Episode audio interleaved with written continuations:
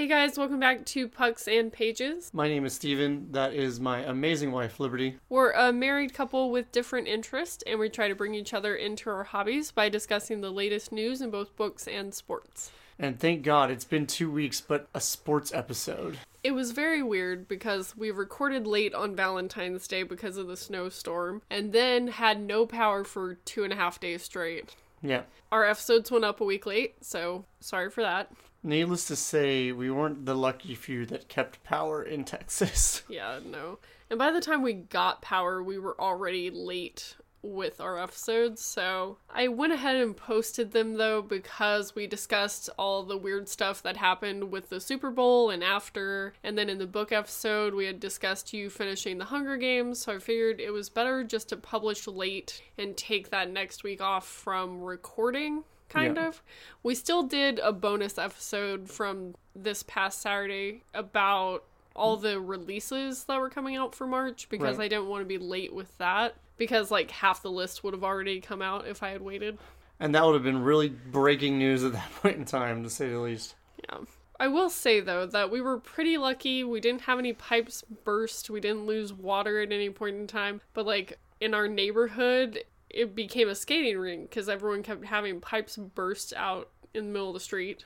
Yeah, after everything was said and done, of the 33 buildings, we were one of the five that did have water.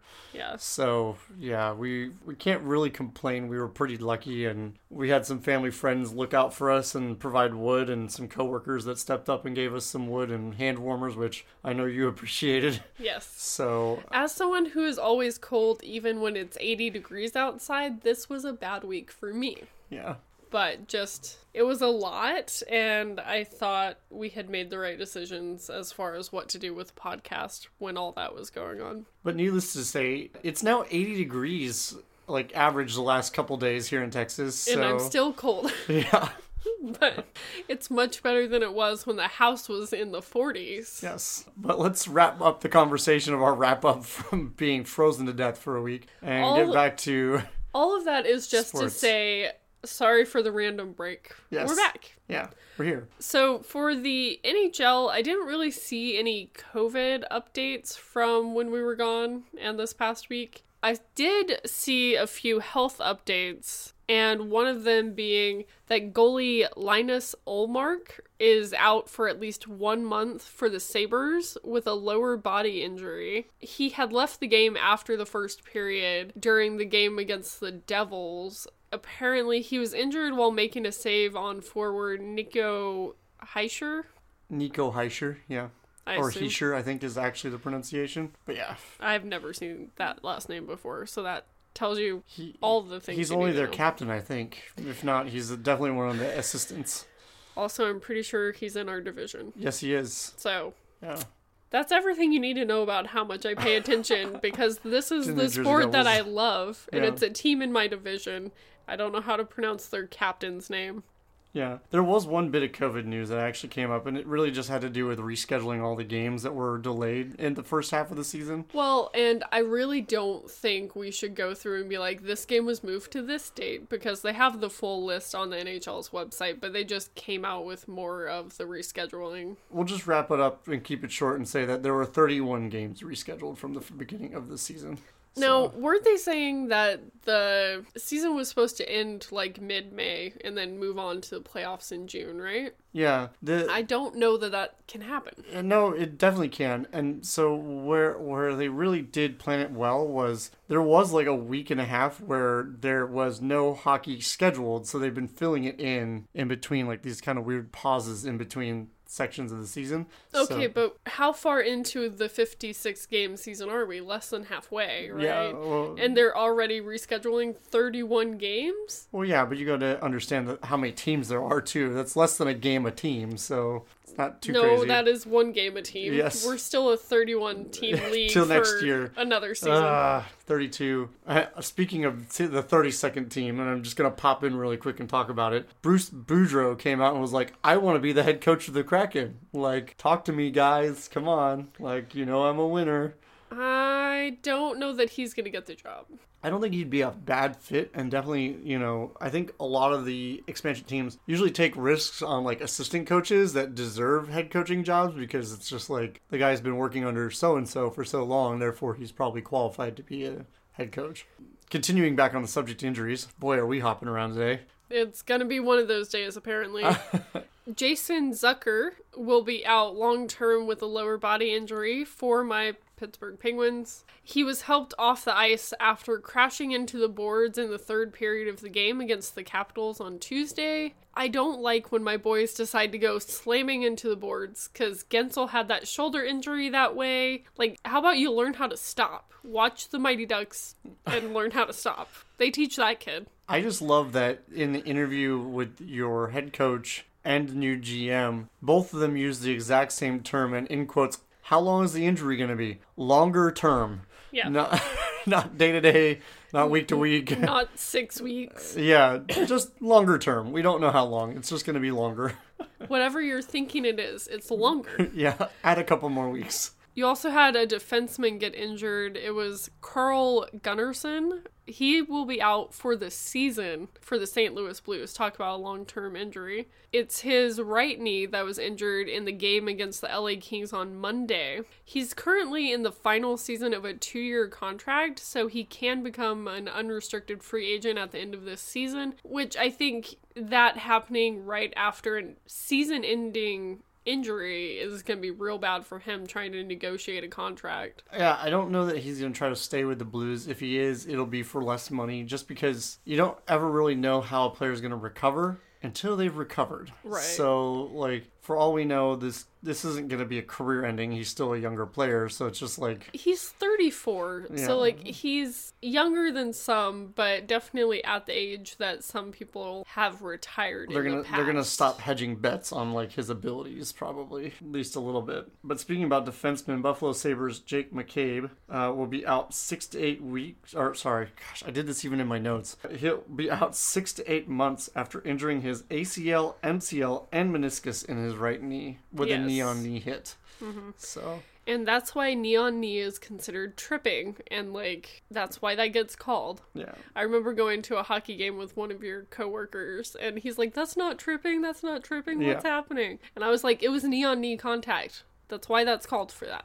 Hey, it's one of the most dangerous ways to get hurt in the NHL. Shy of maybe a blade to somewhere on your body, and you know, going headfirst into the boards. Only two that I would put higher than a knee on knee hit because it's just ugh. I mean, it got wrecked. I don't know who he ran into, but like, to have injuries to all three pieces of your knee, basically. Just well, you also have your LCL, and that seems to be the only part That that, he he, was okay. yeah, And that was probably because he got hit on the outside of his knee, so the inside of his knee wasn't as bad. yeah, But like, yikes. exactly. Yikes is the right word for that one. Six to eight months. That Yeah. I mean, he's gonna have like a completely robotic knee at that point or I don't, something. I don't know if they'll use robotic science to fix him, but he will probably have a very long recovery process that may make him feel robotic at a certain point. But I don't think they'll cut him out and be like, "You're a robot now," in your leg. Enjoy. Look, I'm imagining a world where they stick in robot parts when anything is broken.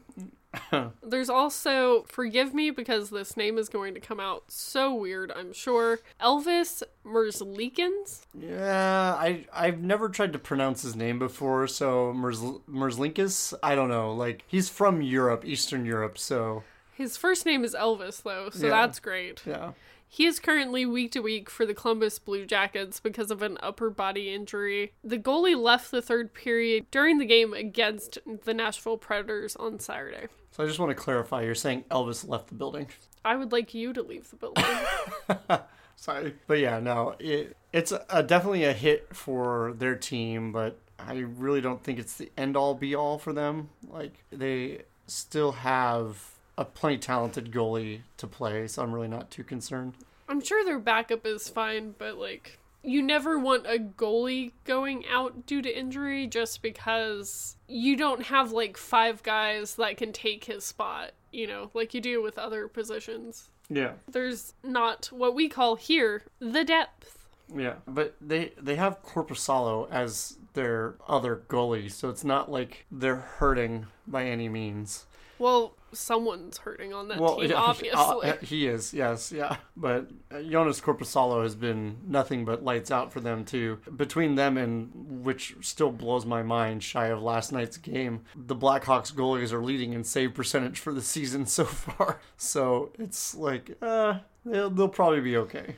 But also this week, we had some fun news out of the Canadiens organization. Uh, they fired their head coach, Claude Julien. The Canadiens started the season 7 1 and 2, but since have only won two games. yeah, they ended up in the past eight games having a 2 4 and 2 record, Yeah. which is not pretty. To say the least. I mean, technically, they got points in like half of those, so. His uh, record as a head coach overall um, in all the positions he's been in, mostly with Montreal, uh, was 667 wins, 445 regulation losses, 10 draws, and 152 overtime losses. So he's The like a little above 500. The draws part is so weird. That Well- should not happen. Well, it hasn't since 2004, so it, you that know, feels like that should have been a lot longer ago. yeah, it's not not that long ago at all. They also ended up firing assistant coach Kirk Muller Yeah. that same day. So it was like a double firing going on there. And in their places, we're having assistant Dominique Ducharme replacing Julien as coach with Alexandre Burrows joining as the assistant. It just seems like with such a short season, they decided to get rid of them sooner rather than later. Yeah. All I'm saying is Claude Julien for the Kraken. I would much rather see him there than I would Boudreau. I don't know. Depending on what players end up there, I think is really where that would affect that. I mean, in the article I read about Julien and him getting fired, it talked a lot about having the same tactics and the same like attempts at revitalizing the team and how at a certain point you hit a wall and I don't know how that is going to work with a whole new like group of players who may have played with each other before but probably haven't and having to like start from the ground up how that's going to work with that kind of like Mentality. repetitive sort of coaching Yeah. But in a bit of good news, the Flyers Bruins game at Lake Tahoe is now the most watched regular season NHL game that was broadcast on NBCSN. It averaged more than 1 million viewers, which in the US that's a lot. That's adorable. I know. Both games during that weekend brought record TV ratings, but the ratings for the game between the Vegas Golden Knights and the Colorado Avalanche, it got divided into two parts because of the delay. So at the first period of the game, they were averaging 1.398 million viewers, but then because the broadcast got so late for most of the US for the rest of the, the game, viewership dropped. it dropped down to 361,000 views. So it lost more than a million viewers averaging for the back half of the game or more than back half. I will tell you the area that it was in was beautiful in Lake Tahoe. Yeah. Like from one side of the ice, you had the snow-covered mountains in the backdrop, and on the other side, you had the forests that are up there. And it's just, it couldn't have been cooler to be there. I really am sad that fans weren't allowed, but I understand why, obviously. But I feel like the reason it was so beautiful was because there weren't any fans allowed because you could see more of it gave what you bigger line of sight. Well, you could see more of all the beautiful things without any sort of distraction, but you could also hear the game better. Yeah. Which is what I've liked about not having fans in the arenas because you'd get these sort of like five, ten seconds when no one was talking except for the people on the ice, and Yeah. you could hear the blade and the puck and the sticks and the chirping, and it was beautiful. Yeah. And they did that for one of the games as It- well. the first game, they gave like the first five minutes to just the sounds of the game. They were like, "We're gonna be quiet and let you really enjoy the scenic and sounds of the game," and it was just like, "Holy Well- crap, it's so great!" you know, if they're gonna have to whisper for golf, why don't they do the same for hockey? I just want to hear the puck. And he passes it to Crosby, and Crosby puts it in the top left shelf. Goal, Sidney Crosby. That's what we call. Yeah, I hope that gets picked up on the mic. I think they're going to end up doing more games like this. So they've already talked about how they want to do more like scenic, beautiful locales for their outdoor games. So I have a feeling they're going to start doing that versus the Stadium series. Yeah. Despite the fact that the Stadium series brings in a lot of money through tickets, I think they're probably going to have to choose which one they prefer. Well, I think the big thing is a lot of fans were like, "We want games on actual lakes," and it's like, well, a no. B the reason they don't do that is because it's impossible to control the ice quality at that that way. You know. Well, number one problem is safety. Yeah. First of all, it might look frozen. It might not be frozen. right. That's how that works in the winter. On top of that, you'd be putting all the boards and things like that on top of the ice, which It probably can't tolerate. yeah. Yeah.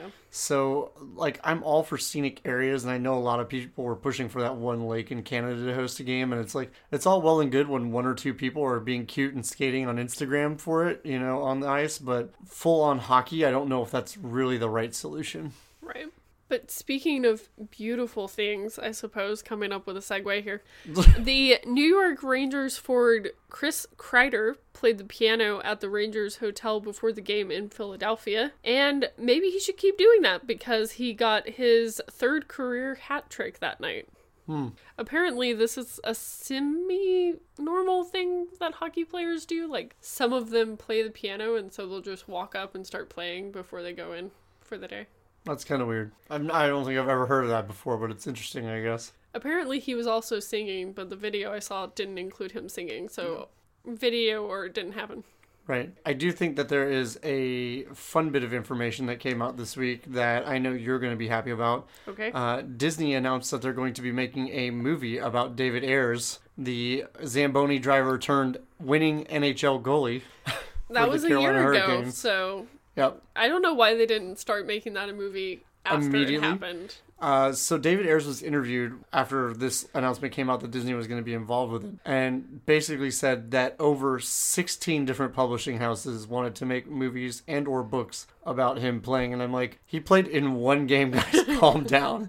Um, I think the thing that makes that story so funny for me is not only was it like a Zamboni driver, it was the losing team's Zamboni driver. for their minor league team, no less. Technically, like he he wasn't even an active player anymore. He was the Zamboni driver for the Marlies. Mm-hmm. So it's like double slap in the face. You got beat by a guy that doesn't even compete anymore. Technically, he's just always been the emergency goalie. So And that's the beautiful part for me. And something I love, like, even just thinking about it after this happened, Steve Dangle had a video out the day after this happened. And it's the funniest thing I've ever seen Yeah. about it because he is a fan of the Leafs and he just, like, went off, and I love it. yeah, it was definitely one of the funnier, like I guess, episodes of his show. Yeah. But moving on to a sad part of the NHL. The LA Kings defenseman Austin Strand has been fined $3,168.10, which is the maximum allowable under the current CBA, for cross checking Arizona Coyotes forward Conor Garland during the game on Saturday, February 20th, and the money goes to the Players Emergency Assistance Fund. It's sad to hear that about well Conor Garland being on the receiving end of it because honestly, there's a lot of players in the NHL, but I would probably put him on my top ten list for like hardest working player. Just the effort that he puts out on the ice. He's always the first guy there. He always is the one that spends the most time in practice. He's always the person that does you know is very co- connected to the community with the charities with the Arizona Coyotes, and so it's. I, I hate to see things like that happen to him, and it was ugly. Yeah, So, uh, that's probably why the other player got fined. yes, to say the least. But this wasn't the only fine that was coming out this past week. You had the Vancouver Canucks forward Antoine Roussel being fined $5,000, which is the maximum allowable under the CBA for roughing Edmonton Oilers forward Jesse Puljujärvi. Yeah, that was good attempt. I'm not going to try to correct you though either. You can't say, and neither can I. Yeah. During the game on Tuesday, February 23rd, and that money also goes to the Players Emergency Assistance Fund. And continuing to speak on the history of Roussel, even with his time here in Dallas, he's always been an overly aggressive forward. Spends a lot of time in the box for doing things like that. So I'm really not shocked. Yeah. Like he's not by any means a repeat offender where he does it multiple times in a season, but he's known for being aggressive as a player. So kind of a bummer. But something that was nice to see this past week, you had Henrik Lundqvist back on the ice on Tuesday for the first time since having open heart surgery in early January. Yeah. The Washington Capitals goalie posted videos on Instagram and Twitter of him facing shots and working out at a private rink in New Jersey. He's saying that he's in the early stages of his recovery and that he's not going to try to like push it Right. And do too much too soon. It's unclear if he intends to play this NHL season, but he has come out and said it will be months before he knows if he'll be able to resume playing after having open heart surgery. He's going to be further assessed by his doctors in late March. Yeah, I love what the the Capitals did on their Instagram. They literally just tweeted out or and and posted on Instagram, "The king is back on the ice," and then they put the crown with like the ice hockey emblem next to it, and I was like, "That's so sweet." Like, I'm I'm excited to see him on the ice. At the same time, my concern is you just had open heart surgery, dude. Don't rush it back. I don't think he's trying to. I think he's just trying to keep His hopes up? working. He's trying to keep working on his health and his heart. At the same time, he's trying to stay in roughly NHL shape. Just in So, case. I know of someone who literally had a heart attack this past week and then went to work the next day because, you know, the USA's health is a disaster. To say the least. So I don't think he's going to do that. Yeah. I'm not really worried about him. Moving into the NFL, the Tennessee Titans, Indianapolis Colts, and Jacksonville Jaguars have announced that they are partnering to make a joint $100,000 donation towards the city of Houston. The NFL Foundation plans to match the donation, upping the total amount to $200,000. And the donations will be directed to the Houston slash Harrison County 2021 Winter Storm Relief Fund. And the United Way of Greater Houston and the Greater Houston Community Foundation will be in charge of the fund. The Texans jump started recovery efforts on Monday with their own $500,000 donation because Texas was not prepared for that storm. To say the least, we were so far from prepared. The, the part of the that really mattered with that donation is the fact that the city of Houston was by far the least prepared. Like Dallas understands that every now and again freezes happen. Houston, on the other hand, had nothing in place, and like our homes here are built poorly to handle freezing temperatures in Dallas, Right. but in Houston they're not built for cold weather at all. No. So like the the pictures that you saw coming out of like people's cars covered in water and then frozen over, that was in Houston. Yeah. You like if you ever told me like, yeah, in Houston there's gonna be a car completely smothered in ice that came out of a pouring broken pipe, I would have been like, you're crazy. You're absolutely crazy. But you know they they definitely got hit between them and San Antonio, probably the worst. They were the least prepared cities. So Well, San Antonio is so far south. You would never expect that to happen there. Well, same thing with Houston. They're both very, very far south in our state, and you know the the deep freezes usually hit about us and then stop. Yeah. So you know it's just that's really what threw the whole state into the spiral, as it were. So I mean, looking at that, I'm like, oh, that's really nice. That's about 700,000. That's almost a million dollars. But then if you consider the fact that there was a congresswoman in a whole other state that managed to fundraise way, way, way more than that, yeah, it feels a little hollow. But and I, I know you don't like to jump sport to sport, but there there was other organizations that w- were involved with donations and things like that. right. and within the NBA, it was predominantly the Dallas Mavericks. Um, between their players and executives, they raised 1.25 million dollars to help those types of situations. Right. As well here in the Dallas area, the money basically went to emergency homeless shelters, warming stations, rehousing costs, and emergency rent for people in low-income neighborhoods. Yeah. So like they, you know, also were active, and that money came immediately. It wasn't like after the fact we raised this money to try to help the things like that. That money was being put to use day one of our our snowmageddon here in Dallas. So Yeah. Well, and the warming stations started pretty much the second day of all of this. yeah, So, like, if they were putting money into that already, that actually was very helpful in the emergency as it was happening.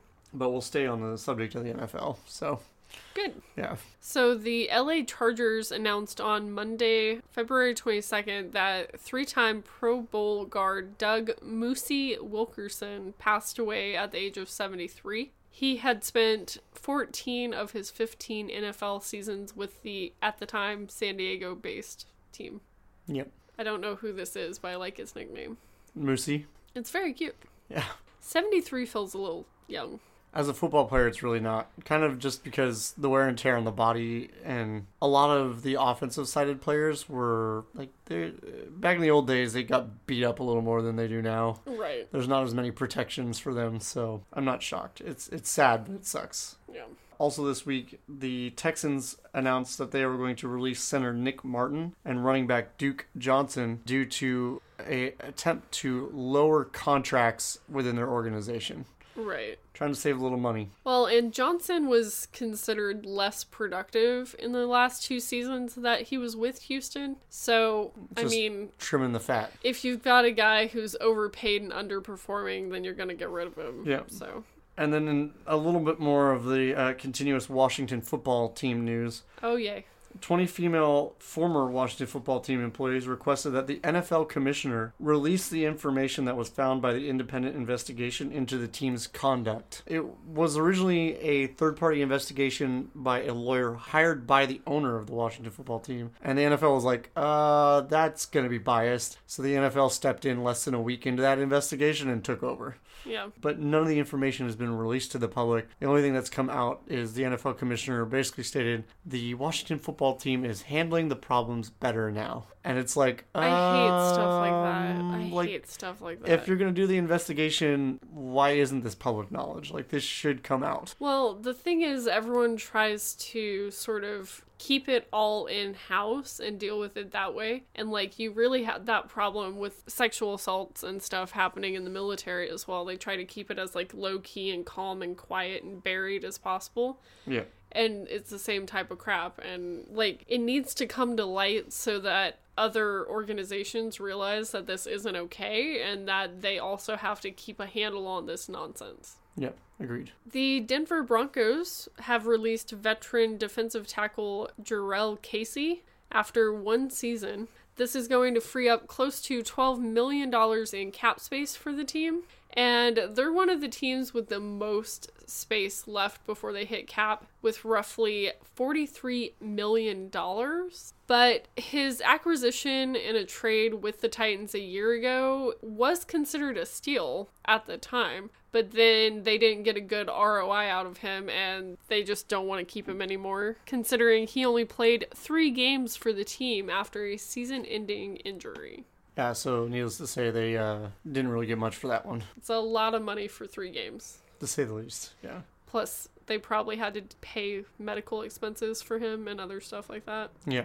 And the last bit of NFL news that I have personally is that the Texans remain unwilling to talk a Deshaun Watson trade. Some teams have resorted to leaving trade offers in voicemails to the team, which is hilarious. Yeah. it- It's sad. The Texans really are Well, and Watson still wants to be traded. Like, that hasn't changed at all. He tweeted this week to the owners basically, you're wasting your time and my time. I don't want to be here anymore. Right. So And- they're in this weird stalemate and like the team's not budging, he's not budging, and I don't know what's going to happen when it's time to start training up for the new season cuz I have a feeling he's going to be one of those players that doesn't give their 100%. I, I can tell you right now, so the NFL CBA doesn't require him to show up to camp under current contracts. So he's probably not going to do that. Probably not going to be a part of any of the camps. Why would you not be required?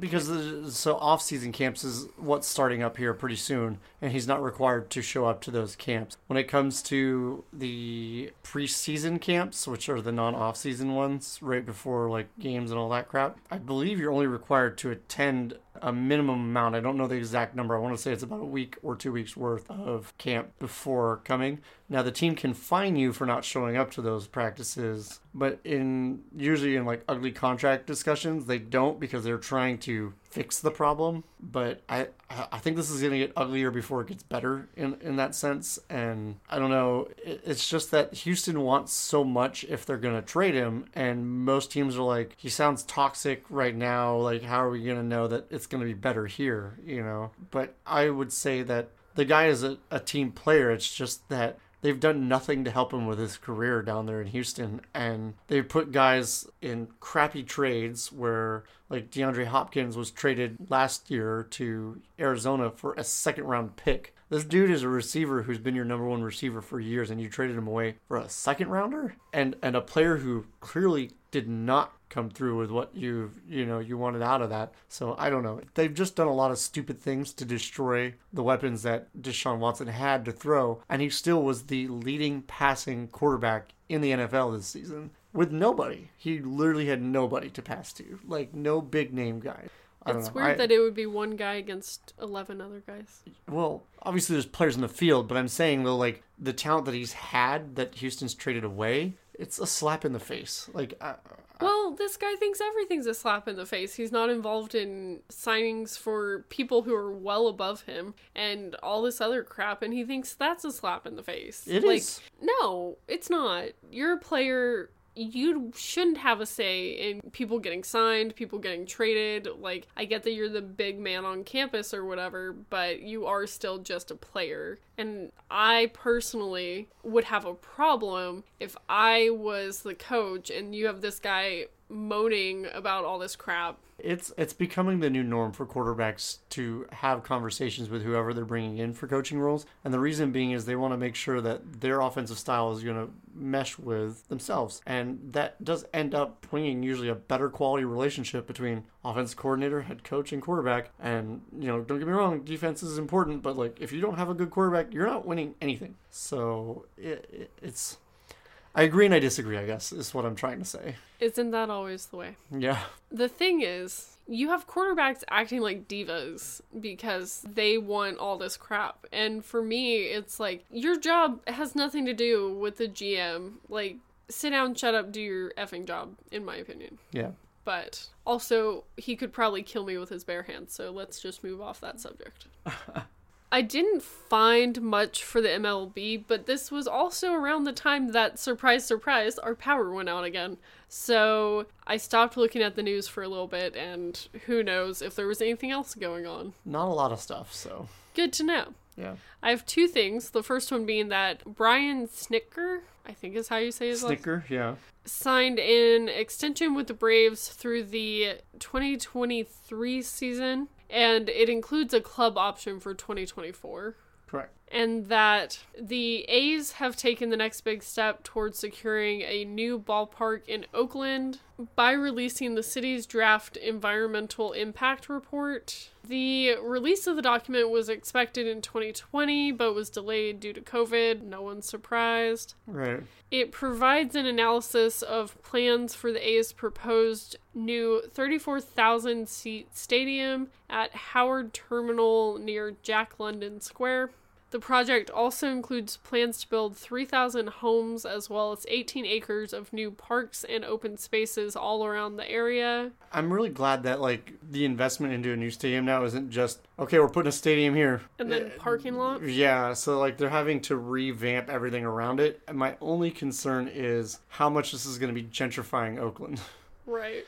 Um, well, they are taking what they're describing as a transit first approach, so that whole like giant parking lot shouldn't be a thing. Yeah. And the ballpark will have a focus on expanding methods of public transportation towards the area. So you would assume that would dial down the gentrification a little bit, but who actually knows? Yeah. All, all that being said, the Oakland Athletic Stadium is one of the oldest stadiums in the major leagues. So, yeah, it's probably due time to, to build something new. Uh, also, this week, the Arizona Diamondbacks signed Tyler Clippard to a one year, $2.25 million deal. The one year contracts continue. The Clippers are not a baseball team, correct? No, the Clippers are a basketball team. He should go play basketball. No, I don't know that that's the it would case. be a Clipper on the Clippers. well, Clippard, like clip pard, P A R D. Close enough. No. Mariners CEO resigns after comments about players and interpreters. He made claims that certain players were overpaid and that he thought the team having to pay for international players' interpreters was ripping off the organization. F you, guy. I love the best about, part about it for the player that was being commented about being overpaid and not performing. His wife clapped back on Twitter and was just like, "Are we moving?" so I was like, "That's fantastic." I just like I agree. Sports. You Players. agree, sports? Okay. I agree that sports players get overpaid. Yeah. Uh, however, if you're going to dip into the international waters when it comes to athletes, understand that interpreters are required to be in existence. Like, if you want them to do all these press things, you need somebody to be able to help them communicate. If English isn't their first, second, or and or third language, sometimes you know it's like cut them some slack. You know. Well, the first thing you have to ask any American who says something like this is how many languages do you speak? Oh, just the one, then you can go F off. Yeah, Thanks. so like my my over my years in my lifetime and where I've worked, English hasn't always been the main language of my clientele. Here in Texas regularly in this area, I have people that are of Indian descent or of Korean descent and I always tell them I'm like, "Listen, I go, English is my first language. I go, if I tried to learn your language, I would be speaking it a thousand times worse than you're doing in English right now. And I know that for certainty. So I'm like, I appreciate you trying because, you know, my Korean is probably much worse than your English is, you know, in, in most instances. And so, you know, and as somebody who travels, I'm that dumb American that doesn't speak any other language when I travel, but I'm polite about it. I'm not like a jerk going like, "Why aren't you speaking English?" You know, I'm like Well, you I'm in your be- country, so You shouldn't even be asking, why aren't you speaking English in America? yeah. Is that probably the most spoken language universally across America? Yes. But there are some places in the US that that is not the most spoken language. literally where we live is the case and so like i don't i don't judge when it comes to those types of things and so it, it just is mind-boggling to me that you could be a ceo of a major sports organization who has a history of bringing players from japan and korea into the united states to play also from the caribbean islands and surrounding area this just makes no sense my brain hurts like how could you be this ignorant and Well, and he's talk about it. of the mind that those people should just assimilate and they should just learn English. And, like, that's not how the world works anymore, dude. Like, I don't know how old you are, but you seem very old.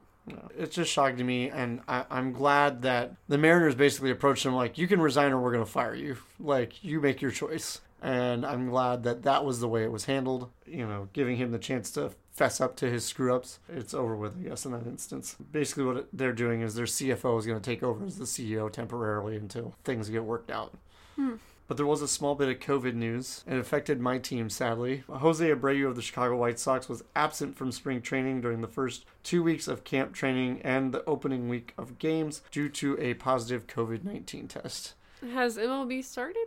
Uh, well, spring training starts today, the day we're recording. Okay, so, he hasn't missed all that yet. He's missed the first two weeks of training, which have happened over the past two weeks, and he will miss this week based on his COVID 19 test. Okay. So nobody knew why he was gone the first two weeks, but now people do. So they're saying he's asymptomatic. So, it's, Good for him. but he's still positive. So they're keeping him away from everybody else. Moving into the NBA, I have some NBA news, but not a lot again. The first being that the Detroit Pistons announced that their guard Delon Wright suffered a grade 2 right groin strain on February 19th and will be reevaluated in two weeks. Sounds fun. Not really. Then you had the Hornets forward Gordon Hayward, who was forced to leave the game against the Utah Jazz on Monday, February 22nd, after re aggravating a right hand injury. It appears that it happened when he landed hard on the wrist at the end of a drive to the basket. He was able to play later in the week, so it must not have been too bad. I guess, but he had to leave that game because of it. Yeah, he um, got into a little bit of a scuffle with one of the Warriors players in another game, and at the end of the game, and the Warriors player took a second technical and was thrown out of the game in the process of a jump ball attempt. He must have been all right because he was brawling out for a ball with a grown man. So Yeah, that's always fun to see. yeah, And the last injury I have is that Brooklyn Nets star Kevin Durant will remain sidelined through the NBA All Star break as he recovers from a left hamstring injury. It's been something that's been going on for him almost all season. Like they've been playing him a few games, letting him sit. So like the All Star break, I think they're more or less just using it as a way to give him a little more time to rest, which is sad because he was, I think, the number two vote getter in the NBA this year for the All Star game. So Yeah. Uh, so the commissioner had to bring someone forward to take his spot, basically. Right, But he's been in and out of the lineup not just because of this injury. There were also health and safety reasons he wasn't allowed to play for part of the season. So even if he was healthy enough to play, he was pulled for that. It's been kind of a sloppy season for him. There's a little bit of funny news, and I don't know if you saw the pictures of it, but it was pretty priceless. Um, if you haven't, you should look it up and take a, a gander at it. But the Oklahoma City Thunder changed their jerseys during halftime after they came onto the court in the first half wearing their orange jerseys, while the Atlanta Hawks wore their red jerseys, and they're both like kind of orangish red to begin with. Okay. So they all looked like they were almost wearing exactly the same jerseys, and if you were partially colorblind, you would have thought they were wearing the same color jerseys. They ended up switching to their away jerseys, their white jerseys, in order to stop the confusion at halftime. Why was that not a thing already? How would they not know? Yeah. Is it not normally a home game wears the regular jersey and then the, The away team wears- wears white, like or the away Well, jersey? the the away team was wearing their away jersey, which happens to be red, uh, that orangish red color, and Gross. then yeah, it was it was weird looking to say the least. see if I can pull it up here really quick. Yeah, here we go. You tell me which one played on which team. So they're almost exactly the same colors, minus like the the trim. I think they look different enough. You would have been fine, but apparently not. Wa- watching it on the court was a little weird. Also, this week, Brooklyn Nets Kyrie Irving was tweeting out and then was asked about his tweet in a post game interview about his fight for trying to replace Jerry West with Kobe Bryant as the NBA logo. Basically, stating that black kings are the ones that built this league, you know, African American players are the ones that built this league. We should be represented in the NBA logo and not be an older white guy. Isn't the logo like not specific?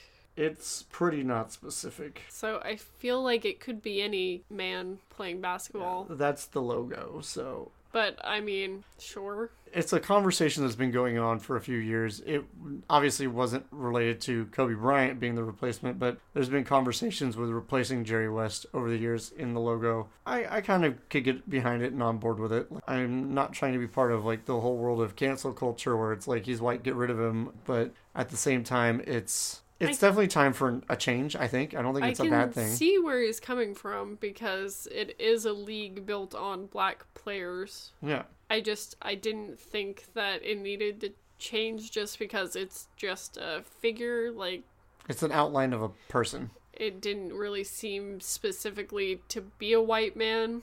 Yeah. Like it might be based off a white man, but to me it doesn't read as a white man. It, it's a person playing basketball. So, Yeah. but if that's something they think is necessary, then go ahead. I don't mind. Yeah. Uh, this week, the Rockets released DeMarcus Cousins. The team and Cousins came to a mutual agreement to part ways. Originally, Cousins came to that organization because they were building around James Harden and he wanted to be a part of a team that was winning. And with all the trades that they've done, they basically moved all their major player pieces out of Houston. And he's like, why did I even come here at this point? Like, Right. you know, like your sell to me was that you were going to make players that are quality players built around me for another championship run. He will still end up collecting the remainder of his $2.3 million contract, but he becomes a free agent immediately, I believe, as of Monday this week. So he can technically sign with another team. I thought that was a little weird that he's still going to get paid, even Yeah. though he's not playing for the team during the season, but is what it is, I guess. Uh, the Minnesota Timberwolves fired Ryan Saunders and hired his replacement in under 24 hours as head coach. They knew that was coming. The Timberwolves hired Chris Finch. He was previously the assistant coach of the Toronto Raptors. The NBA Coaching Association, so basically like the group that represents coaches and not players to the NBA, came out and filed a complaint about the turnaround time of the replacements because normally you fire a head coach not knowing who's going to be the replacement and they're concerned about how it affects the contracts within the NBA and the coaching association. So I don't know if it'll get looked into or what, but it's just like, I'm sorry. I've always been told that if I'm going to fire somebody, I should have a replacement. So, like, I don't know. Like, just, it's weird. It is weird how quick it happened, given that's not the norm, but. The Boston Celtics are going to be allowed to have fans at home games starting on March 22nd Governor Charlie Baker announced on Thursday that the state's large arenas and ballparks can admit up to 12% capacity. 12% doesn't seem like a lot, but compared to the empty stadiums they've had, they'll take it. I'm sure they want their money. Yeah, so they started obviously having fans in New York last week in the NBA. It's been okay. Like they they're seating everybody the way the NBA requires it in either groups of two, four, or six. You can buy tickets in that setting. The tickets are already pre-sectioned off, so like if you want better seats in a group of two, you better jump on them like ASAP because otherwise you're going to be sitting way in the back because the ticket groups are already set in place. So they're keeping them spread apart, obviously, and and I don't think that's all bad. And 12% of a stadium that holds thousands of people, you know, isn't that much. As well, we've been pretty much doing that here in Dallas for we should not have been doing that here in Dallas. Just yeah. saying. No. Yeah.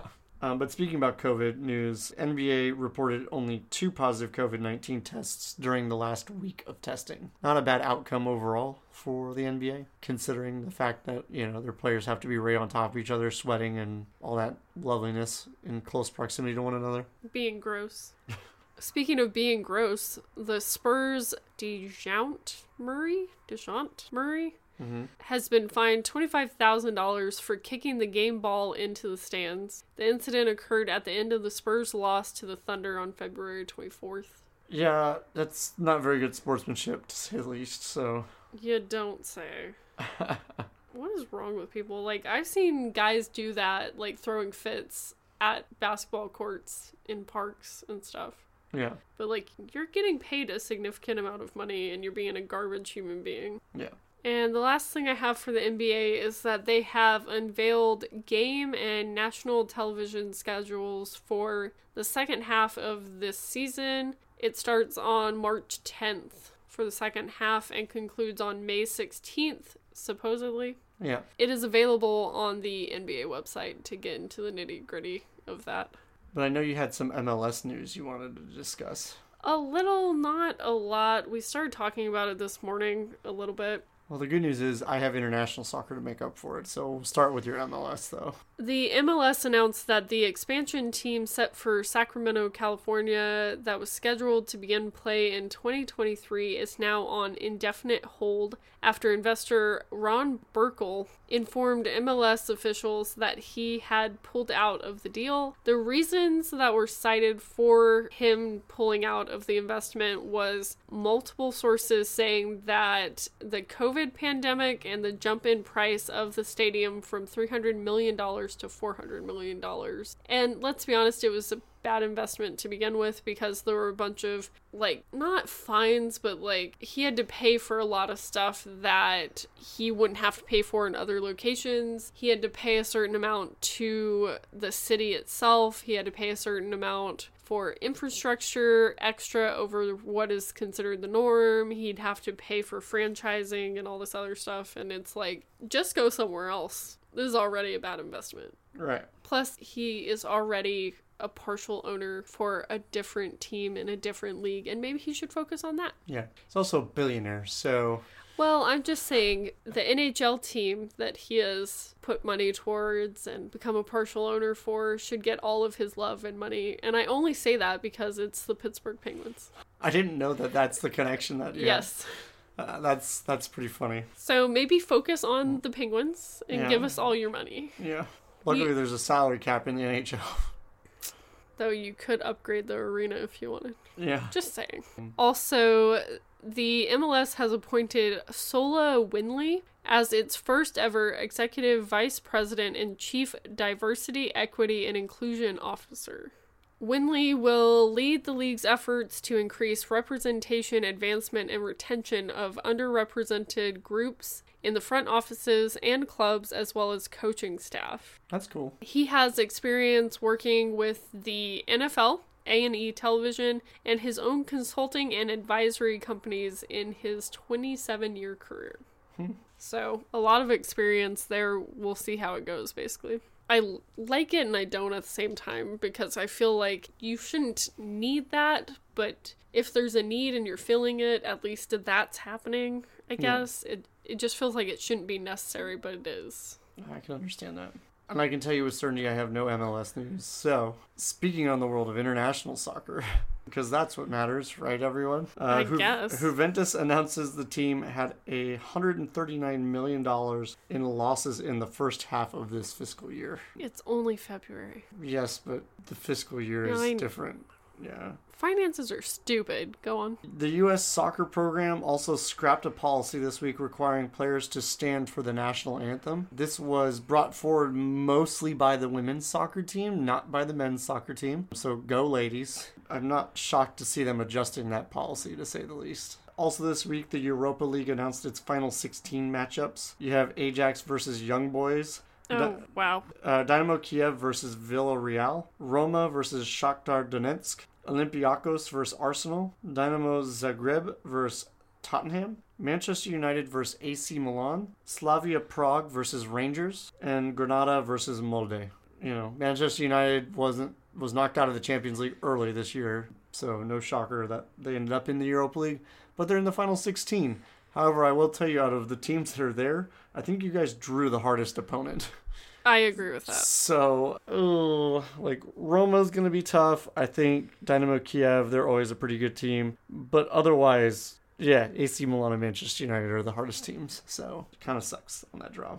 In German and Bundesliga news, Jamal Musiala becomes the youngest player in Bayern Munich history to score a Champions League goal. He was 17 years and 363 days old. 24 hours later, he was required legally by the FIFA Foundation to make a claim as to which organization he will play national soccer for. He has dual citizenship, so he has the capability of playing either for England, which he has been. He played for the U21 team uh, in the most recent Euro U21 tournament for England and Germany. He stated that the reason he picked Germany is because he had a conversation with Joachim Löw, the head coach of the German uh, team of Die Mannschaft, and he made the decision based off of that phone call. And the fact that Germany is just better, maybe.